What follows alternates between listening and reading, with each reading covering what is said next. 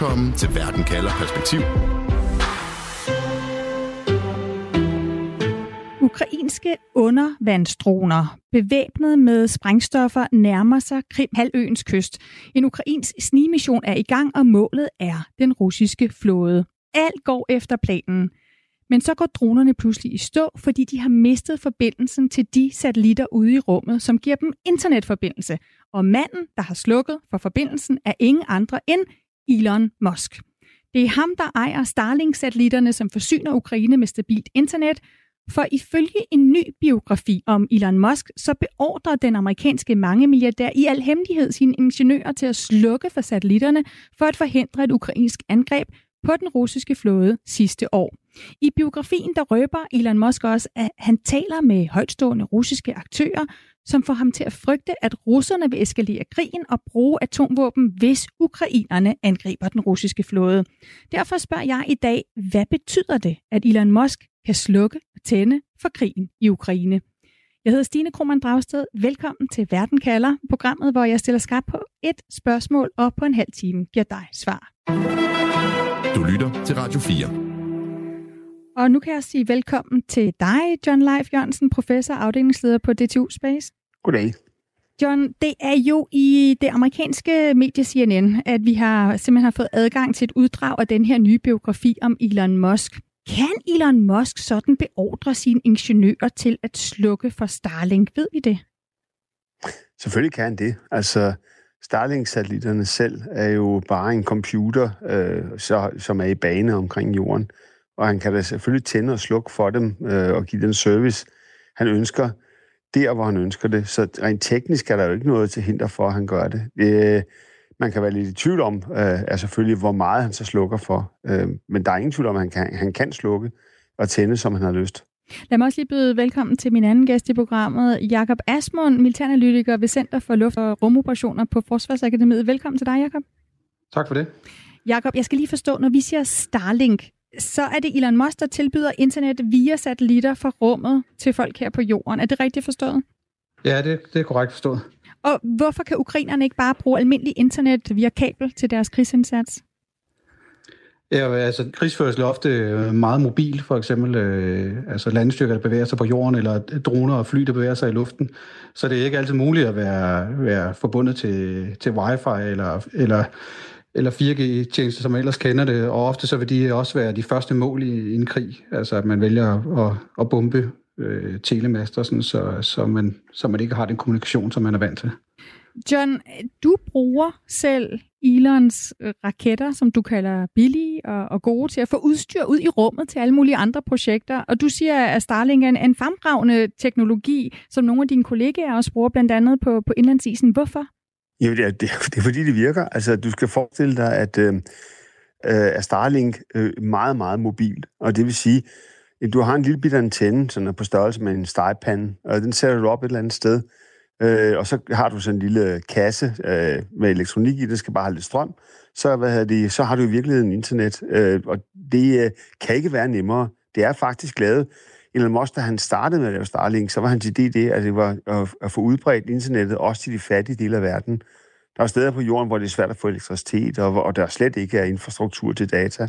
Og ved at have Starlink, så tilbyder han det jo til hele den del af verden, hvor der ikke er gravet kabler hvad de, og fibre ned.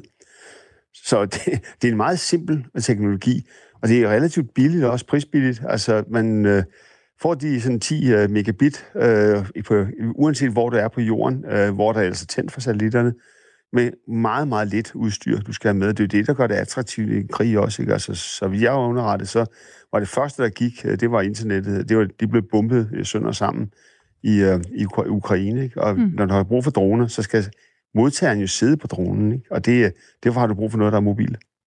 Du siger, at det, at det er egentlig meget simpel teknologi. Hvorfor kan russerne så ikke bare slukke ned for, for Starlink? Det er fordi, de sidder op på en satellit. Altså satellitten øh, er jo de der sådan, øh, 650 km op over jorden. Og den, øh, den sender øh, på nogle frekvenser, som, som øh, du ikke kan slukke for hernede på jorden. Du kan selvfølgelig jamme den helt lokalt.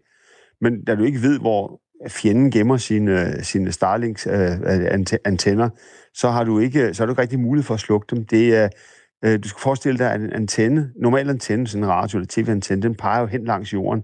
Og der kan du relativt nemt genere den, fordi den, der kan du sætte noget i vejen. Her, den kigger direkte op i rummet, så medmindre du er på, øh, på mellem antennen og satellitten, som er ovenover, så kan du rent faktisk ikke jamme dem, så det er rigtig, rigtig svært at gøre noget ved. Hvis vi lige vender tilbage til de oplysninger, der kom frem i den her nye biografi om Elon Musk, så den anerkendte amerikanske forfatter Walter Isaacson altså har skrevet, efter han igennem to år har, har fulgt øh, Elon Musk, har haft samtaler med Elon Musk, med hans venner, med hans fjender, i biografien der påstår Elon Musk, at han stopper et ukrainsk undervandsangreb på den russiske flåde ved at slukke for Starlink, og at ukrainerne er nede på knæ og bønfalder ham om at tænde Starlink igen. Og den her nyhed, den har de sidste par dage skabt en masse debat om Elon Musk og kritik af hans rolle i krigen, og nu har biografiens anerkendte forfatter her, altså Walter Isaacson, han er så kommet ud med det, han kalder en afklaring. Og det er så en afklaring, han ret pudsigt vælger at skrive på det sociale medie X, som jo altså er ejet af Elon Musk. Han skriver, forfatteren, at Elon Musk ikke slukket for internettet, som der ellers står i uddraget af biografien, da ukrainerne var i gang med deres angreb mod den russiske flåde, men at de her Starlink-satellitter, de slet ikke var tændt i det område, og ukrainerne derfor bad Elon Musk om at tænde for internettet igen, og det valgte Musk så ikke at gøre. Jakob, uanset om han har lavet værd med at tænde, så de ikke kunne angribe, eller om han har slukket. Hvor afhængig er den ukrainske krigsindsats af, at Musk holder Starlink og internettet i gang for dem? Jamen, det, jeg vurderer, at det er meget øh, afhængigt af, af Starlink. Altså, uanset øh, hvordan øh, Elon Musk leverance af Starlink startede til det, det ukrainske folk øh, og den ukrainske soldater som sådan en nobel indsats, så de kunne kommunikere, kommunikere hjem fra fronten og kommunikere med hinanden øh, internt i Ukraine, så er, så er det dog udviklet sig til at være en krig, som bliver kæmpet med meget, øh, meget moderne udstyr, som kræver internet, for eksempel dronerne, og øh, også øh, afhængigheden af opdaterede satellitbilleder og satellitkommunikation mellem øh, forskellige typer af, af materiel. Og, og, og alt det, det, det er jo så lige pludselig øh, Elon Musk, der, der, der sidder på den beslutning om, hvor de skal virke. Øh, og så, så det, det, der er påfaldende her øh, med den her historie, det er jo, at at øh, han, som bliver, det bliver sagt tidligere, så er det jo ham og hans ingeniør, der bestemmer, hvor i verden, at Starling virker. Og de har så besluttet, at der er nogle steder her i Sortehavet, og øh, sikkert også øst for, for fronten i den østlige del af Ukraine, hvor Starling så ikke virker. Og hvad årsagen så til det er, øh, det, det, det kan vi jo kun gisne om, medmindre det selvfølgelig står i, i hans biografi, når den kommer ud. Men, men det, der er påfaldende, det er vi jo vant til, at det er øh, ham, som vi plejer at omtale som verdens øh, mægtigste mand, altså præsidenten for USA, der har mange øh, forskellige satellitsystemer i kredsløb om jorden, der bestemmer, hvor og hvornår der skal være de services, som øh, vestlige magter eller vestlige allierede er afhængige af. Øh, men pludselig så er der en mand, der sidder øh, endnu øh, højere op på den grænsekage, som så har valgt, at der er altså et område, hvor øh, så det, det ukrainske forsvar ikke havde mulighed for at operere med Starlink. Det synes jeg er meget interessant. Du lytter til Verden kalder på Radio 4. For vi ved altså, at Elon Musk selv siger i biografien, at han har forhindret et ukrainsk angreb. Og nu er der så altså to forskellige udlægninger af, hvordan den her forhindring skete. Enten beordrede Musk internetsatellitterne slukket, eller også så tændte han, med, han ikke for dem, da ukrainerne bad om det. John, ved vi, om det er muligt for Elon Musk at bruge Starlink-satellitterne til at overvåge ukrainerne? Kunne han have vidst, at et angreb var på vej?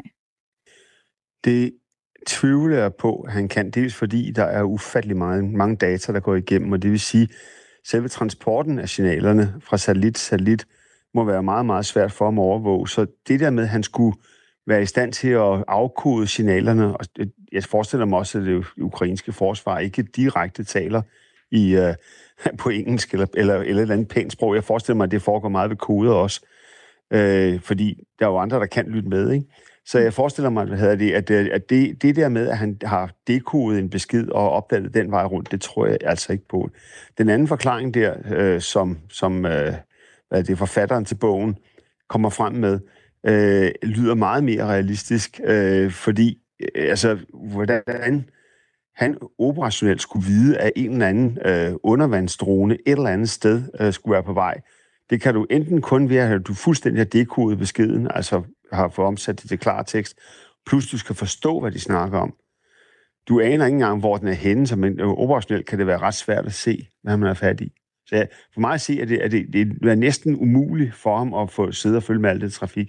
Derimod, hvis han bliver bedt om at tænde for noget, og så ikke gør det, det lyder meget mere realistisk. Men så forestiller, kan jeg bare ikke forstå, altså prøv, prøv at vente den om og sige, hvis nu er ukrainerne for at vide, at han tænder ikke for internettet der, så kan de jo ikke bruge den her, øh, hvad hedder de, øh, droner overhovedet, hvis den er baseret på internet.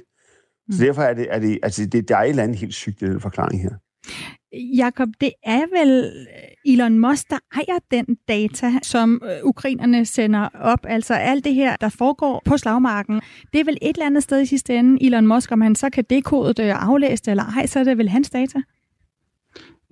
Ja, ja, det, ja, det kan man sige. Øh, der, der findes selvfølgelig inden for de enkelte nationer, øh, og her vil så formentlig være den amerikanske lovgivning nogle regler for, øh, hvordan man må kigge i andre data, men men, men jeg er enig i udlægget om, at selvom han kunne øh, aflytte det og finde den besked og dekode den, øh, så, så i sidste ende, og, og så også nu at gøre det inden for den tidsramme, det kræver for, for at kunne, altså sådan et angreb er formentlig ikke noget, man kommunikerer om i særlig lang tid, øh, hvis man overhovedet gør det på sådan nogle øh, åbne øh, signaler, som Starlink jo i, er i militært set. Jeg ved godt, det er krypteret på forskellige måder, men det er jo i militær verden er det stadig et, et åbent signal øh, så, så, så tror jeg simpelthen ikke, man vil kunne nå at, at gøre det i tidsnok, altså opdage, hvad der bliver snakket om, før, øh, før angrebet er sket.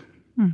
I den her biografi, hvor Walter Isaacson har talt med Elon Musk og alle omkring ham igennem to år, der siger Musk, at han var bange fordi, og nu citerer jeg, I think if the Ukrainian attacks had succeeded in sinking the Russian fleet, it would have been like a mini Pearl Harbor and led to a major escalation. Altså, hvis ukrainernes angreb havde sænket den russiske flåde, så kunne det have ført til ifølge altså det Elon Musk kalder et mini Pearl Harbor, og dermed en kæmpe eskalering af krigen. Og med Pearl Harbor, der henviser Elon Musk jo altså til det japanske angreb på den amerikanske flådebase Pearl Harbor, som netop fik amerikanerne til at gå ind i, i 2. verdenskrig. Allerførst, Jacob, hvad tænker du om den sammenligning med Pearl Harbor? Altså, jeg kan godt se, jeg kan godt se sammenligningen. Der er et overraskelsesgreb på, på, et, øh, på et flådefartøj. Det, der er selvfølgelig en vis sammenligning der. Øhm, set fra øh, et, et øh, Elon Musk Starlink-perspektiv, jamen så er der selvfølgelig en chance for, at Elon Musks satellitter vil blive inddraget i, øh, i konflikten. Men om det vil starte en verdenskrig, det, det, der skal selvfølgelig ikke gøre mig helt til ekspert, det er ikke lige inden for mit forskningsområde, men, mm. men, men, ja, men altså et, et af de store dilemmaer er jo selvfølgelig de her dual-use-kapaciteter, som, som, som kredser om jorden. Det er rigtig mange satellitter, der er, og, øh, og, og derfor vil der være kommersielle udbydere, som er bange for at blive inddraget i konflikter, fordi de så kan være øh, gørs som, til mål for en eller anden konflikt. Øh, altså ikke nødvendigvis at skyde, skyde satellitter ned, men så kan man forestille sig, at der vil øh, komme nogle flere cyberangreb mod, øh, mod Starlinks øh, satellitter og server rundt omkring i verden. og, det, og det er han selvfølgelig ikke interesseret i, men, men fra nogle cyberangreb mod Starlink og så til 3. verdenskrig, der synes jeg, der er meget langt. Nu siger du, at det er jo ikke normalt, Elon Musk skal sidde og lave den her afvejning. Altså, det er jo normalt øh, amerikanerne, øh, det ville have været normalt sikkert Pentagon, man ville måske også have talt med, med NATO, at der er en risiko for, at det her angreb kan eskalere krigen. Øh, og vil vi gerne have det stoppet, eller ej, eller siger vi go til, til ukrainerne. Jakob, som militærmand og militæranalytiker med fokus på rummet, hvad siger du til, at det er en mand, som Elon Musk, som for øvrigt også siger, at han jo taler med højtstående russiske personer, og det er det, der gør, at han frygter, at der kan komme en eskalering. Hvad siger du til det her? Sådan en som ham, der i, i sidste ende beslutter, om der skal tændes eller slukkes for det her angreb? Det er svært at, se, at komme med en entydig konklusion på det, om det er, om det er godt eller skidt. Det er, i hvert fald, det er i hvert fald noget nyt, som man, som man normalt ikke ser på andre områder. Så man er jo vant til, det er, det er øh, store, store stater og tunge byråkratier, som beslutter, hvornår man deltager i konflikter, og hvordan man gør det. Øh, og det, om det så er USA, Frankrig, England, Danmark, eller hvem der er der inde i konflikten, jamen så er det, så er det som regel et, øh, et enigt folketing, eller det lige øh, i den nation, som, som beslutter, hvornår man øh, deltager, hvornår man trækker sig ud. Mm. Øh, så, så pludselig så bliver den her deltagelse i krig eller ej, bliver meget mere øh, dynamisk, og pludselig i, i hånden på en... Øh, på en enkelt aktør, altså en enkelt privat aktør. Og det, og det der er interessant, det er lige nu, der ligger øh, Starlink, øh, eller SpaceX-koncernen, det meste ligger i USA, men der ligger også rigtig mange øh, firmaer eller virksomheder den slags, i for eksempel i Luxembourg eller andre øh, stater rundt omkring i verden. Så, så, hvad, så hvornår vurderer man så, om hvem der bliver inddraget i konflikten, og hvem vurderer det? Altså lige nu kunne man jo så argumentere for, at det er USA, der vil blive inddraget i konflikten, hvis det var Starlink, der var hovedårsag til, at der var et skib, der blev sunket. Men hvad hvis firmaet lå i i Luxembourg, eller mange kontor i Luxembourg, eller i jeg hvilket som helst andet land rundt omkring i verden. Hvem, hvem bestemmer så, hvem der pludselig er med i den her krig, eller hvad man så kunne kalde det? John Leif Jørgensen, øh, du er professor, du er afdelingsleder i DTU Space, og du arbejder til daglig med noget af den teknologi, som Elon Musk tilbyder. Du følger ham tæt. Hvad fortæller det dig om Elon Musks ego, at han mener, at hans dømmekraft er bedre end alverdens øh, generaler og krigseksperter? Jeg ved det ikke. Altså, jeg tror, man skal... Der, man, man kan jo starte med, med det, Jakob sagde lige før, at øh, uh, gav vide om, uh, altså, hvor meget det her, der egentlig er sandt. Uh, det er det første, man skal spørge sig om. Fordi det her, det passer meget godt med hans uh, selv, uh, det, det blik, han har på sig selv, nemlig at han, han tænker, sig, han tænker meget høje tanker om sig selv. Og øh, jeg, det, det passer jo glimrende ind i den profil, han ellers laver om sig selv. Det her med, at jeg laver verdens bedste bil, jeg laver verdens bedste raket, og jeg kan styre alting.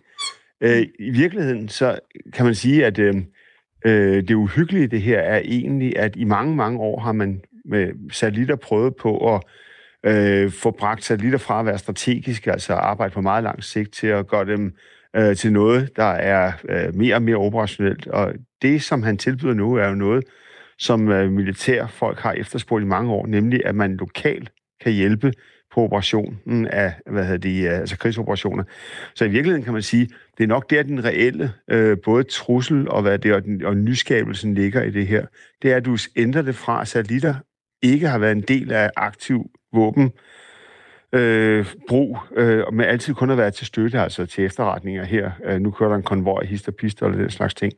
Nu er du direkte øh, hvad det, øh, nede og i selve kampzonen og hjælpe de enkelte soldater. Så på en eller anden måde, så er det vel det, jeg, hvis jeg var ham, var mest bange for. Det han så rent faktisk gør, det er han jo, så øh, hvis, det, altså, hvis det nu er sandt, det der bliver sagt her, øh, så, så går han jo reelt, reelt set ind og øh, overtager en af de øh, vigtigste poster i selve krigsførelsen. Han beslutter jo, hvem, hvem han vil hjælpe, og hvem han ikke vil hjælpe med sin teknologi, og det giver så en teknologisk overlegenhed til den anden part. Øhm, så jeg, jeg, mm. jeg, altså hans ego, øh, der er ingen tvivl om, at det her det, det passer glimrende i hans egen selvforståelse, at han øh, kan gøre sådan noget hen. Kan vide, meget der er sandt? Vi kan i hvert fald sige, det, jeg vender tilbage til, fordi teknisk set kan det godt gøres. Det vi i hvert fald kan sige i forhold til det med sandhed, det er, at vi i hvert fald har haft Zelenskis nærmeste rådgiver, der har reageret. Og han siger, at Elon Musk forhindrede, at ukrainerne kunne sænke den russiske flåde. Og dermed så siger øh, Zelenskis rådgiver også, så beskylder han Elon Musk for at gøre det muligt for den russiske flåde at affyre krydsermissilangreber mod ukrainske byer og dræbe børn og voksne. Det har været det ukrainske modsvar, er jo et eller andet sted en, en måde at bekræfte noget af Elon Musks beretning her. Ifølge den her nye biografi om Musk, der stiller Musk selv spørgsmålet, How am I in this war? Altså, hvordan er jeg havnet i den her krig? Og så fortsætter han, meningen med Starlink var jo ikke at være involveret i krig. Meningen var, at folk kunne se Netflix og slappe af og få online forbindelse til skoleundervisning og gøre fredelige ting. Ikke droneangreb, altså som du også fortæller, John. Øhm, Jakob, er det ikke okay for en privat internetudbyder at sige, jeg vil ikke være en del af en krig? Jo, det er egentlig okay for alle, øh, selv statslige aktører. Altså, det er jo, det er jo meget almindeligt, at man, øh, når man deltager i krige, altså det, som vi kalder i fagsprog øh, wars of choice, for eksempel når vi har været i Afghanistan, Irak, øh, eller Libyen, så, øh, så, så møder et land, som stiller nogle kapaciteter til rådighed, så møder de ofte op med nogle øh, forbehold, og siger, at øh, det, Danmark møder ofte op uden forbehold, det er jo så sådan, vi har vores udenrigspolitik, hvorimod Tyskland for eksempel, de møder op med en masse forbehold og siger, at det, vi vil gerne være med, men vi vil kun deltage i forsvarsoperationer, altså defensive operationer. Øh, og så, så på den måde, så møder man op og siger, jamen, hertil er ikke længere. Det, det, det er egentlig meget normalt. Så at, at øh, Elon Musk har samme tilgang til det, det, det synes jeg egentlig er, er meget fint. Øh, så, så det kunne selvfølgelig være meget rart, hvis han spillede med lidt med åbne kort fra starten, så det forstår jeg godt, hvis, hvis øh, den ukrainske forsvarsminister reagerer på, så man måske havde vidst det, inden man havde planlagt at bruge kapacitet. Men det, øh, det kan være, at de er blevet klogere nu. Du lytter til Verden kalder perspektiv på Radio 4. Og det har i hvert fald skabt en masse debat om, hvorvidt Elon Musk er en, en, en skurk eller ej, når han pludselig er en mand med, øh, med magt, der nu altså også spreder sig til, hvordan verdens krig udspiller sig om, om et, et bestemt slag på slagmarken i Ukraine kan få lov til at ske eller ikke at ske. Øh, Jakob, er du overrasket øh, over, hvor hurtigt det er gået, den her udvikling, hvor vi nu pludselig har private, kommercielle aktører som Elon Musk, og ikke lande og stater, der har kontrol over den teknologi, som vi er afhængige af i en krig? Nej, altså det, det har ikke overrasket mig over, at øh, øh, altså star, øh, så hurtigt det er gået. Starlink har egentlig været undervejs længe, og de første kommersielle satellitter kom jo meget kort tid efter de, de første militære satellitter her, altså for, for, for mange årtier siden. Øh, jeg tror bare, at det er verdens beslutningstager, øh, altså dem, der sidder ude øh, på magten rundt omkring i, i, i især de vestlige stater, der, der, der måske ikke har haft øjnene op for, hvor, hvor mange øh, dual-use-kapaciteter, altså kapaciteter, der både er militære og kommercielle, som man egentlig er afhængig af. Altså det vil sige, øh, vi har haft øh, godt af at kunne, kunne øh, få overvågningsbilleder fra satellitter, som også bliver brugt til klimaforskning, øh, og på den måde, så, så, så fik alle en lidt en bid af kagen, men, pludselig, men det, der måske er gået op for os nu, det er, at, at hvor hurtigt, at at man kan, at den her, at man kan vende om, altså som kommersiel udbyder og sige, nu er vi ikke med mere. Altså, øh, hvor man har været vant til i fredstid, så har det været, så har det været nemmere ligesom at, at dele de her satellitter øh, til forskellige formål. Øh, John Leif Jørgensen, Pentagon er jo nu gået ind og, og har finansieret Ukraines Starlink-satellitter. Det betyder øh, nok ikke, at de på den måde kan sige til ham, at han ikke må tænde og slukke den. Det har han nok sørget for i en kontrakt at fastholde den øh, indflydelse. Men, men John, hvis nu Pentagon i stedet for valgte at producere et satellitsystem, ligesom måske Starlink, som Ukraine kunne bruge, hvor, hvor svært er det så, og, og hvor lang tid kan det tage? Det er faktisk øh, noget, af en, en, noget af en kamp at gøre. De havde jo øh, amerikanske forsvar købt noget, der hed Iridium først. Det viser sig at være vanvittigt dyrt, og det, du kan stadig bruge systemet. Det er det, er det amerikanske forsvar, der bruger det hovedsageligt. Øh, du kan også købe det som privat. Der er også en dual-use ting der. Men, men øh, det der med at bygge et satellitsystem, det er jo noget med, at der skal en øh, 20.000 satellitter op for at give global dækning. Det behøves du måske ikke for at kunne dække et område som Ukraine, men, øh, men det, det vil tage meget lang tid. Det vil tage adskillige år for dem at få launchet så mange satellitter, selvom man bare sender dem op. Du skal tænke på, at Elon Musk sender en raket øh, op med Starlink for eksempel hver fire dag lige i øjeblikket. Så det går stærkt, og det er faktisk op ad bakke for Pentagon at gøre noget tilsvarende. Og Jacob, amerikanerne har jo selv internet for rummet, White Global Satcom, siger du det hedder. Kan de ikke bare give ukrainerne adgang til det? Jo, jo, det kunne de godt, hvis, hvis de ville og prioritere det. Der, der er nogle, nogle vanskeligheder. Det er det ene, det er det, som, øh, som, som vi er jo inde på helt, øh, helt i starten her med, hvor mobil det er for den enkelte bruger. Altså, der er jo forskel på, som bliver sagt, at smide en, en øh, stegepan op, og så har man internetforbindelse et øjeblik på at skulle have noget, noget specialiseret modtagerudstyr, som skal som er svært at kalibrere. Øh, altså, der er bare en kæmpe stor forskel på, på brugervenligheden og antallet af satellitter, der er også stor forskel på. Og så er der også den sidste forskel, det er, at, at, det er, at ligesom Elon Musk også prioriterer nogle ting med, med Starlink, altså han prioriterer fredelig brug af internet i hele verden til folk, der ikke har internet, så prioriterer USA jo sin sikkerhed og sine operationer, som er fokuseret to steder. Det er hjemme i USA, altså hele Nordamerika, og så er det det sydkinesiske hav, hvor deres primære strategiske interesser ligger. Så, så det, det skaber et, et hul over Europa, kan man sige, i forhold til det. Du lytter til Radio 4. Hvor jeg i dag stiller spørgsmålet, hvad betyder det, at Elon Musk kan slukke og tænde for krigen i Ukraine? John Leif Jørgensen, hvad er din konklusion på det spørgsmål? Ja, han teknisk set kan gøre det. Og hvor, hvor, hvordan det lige nøjagtigt er skruet sammen i det her tilfælde, det ved jeg ikke. Men jeg ved, at han hjælper øh, Ukraine med, med internet. Og det er stort set det, de er afhængige af, når, når de skal kommunikere deres militære enheder. Så det, det er overraskende, at det er gået den vej, men, men, øh, men jeg kan godt se mulighederne nu, at det, det er nok sådan, det bliver i fremtiden også. Jakob Asmund, hvad betyder det, at Elon Musk kan slukke og tænde for krigen i Ukraine? Ja, det, det betyder, at at Ukraine i hvert fald skal, skal kigge sig om, om også at få, få internet fra andre udbydere end, øh, end Starlink, for at være sikker på, at de er fuldt operative altid, så, så de ikke kun er afhængige af en, en kommersiel aktør. Sådan sagde Jakob Asmund, militæranalytiker ved Center for Luft- og Rumoperationer på Forsvarsakademiet. Tusind tak for at være med. Det var slet. Og også tak til dig, John Leif Jørgensen, professor og afdelingsleder på DTU Space. Så velkommen. Programmet her var tilrettelagt af Frederik Lyne og af mig, Stine Krohmann Dragsted. Camilla Høj Eggers er vores redaktør. Og uanset hvad der sker, så husk at du kan få svar på et afgørende spørgsmål lige her i Verden kalder med mig, Stine Krohmann Dragsted. Det er mandag og torsdag, jeg sender live. Og husk at følge Verden kalder som podcast. Det gør du ved at trykke følg, når du har fundet Verden kalder podcasten lige der, hvor du lytter til dine podcasts. Du har lyttet til en podcast fra Radio 4. Find flere episoder i vores app, eller der, hvor du lytter til podcast. Radio 4. Ikke så forudsigeligt.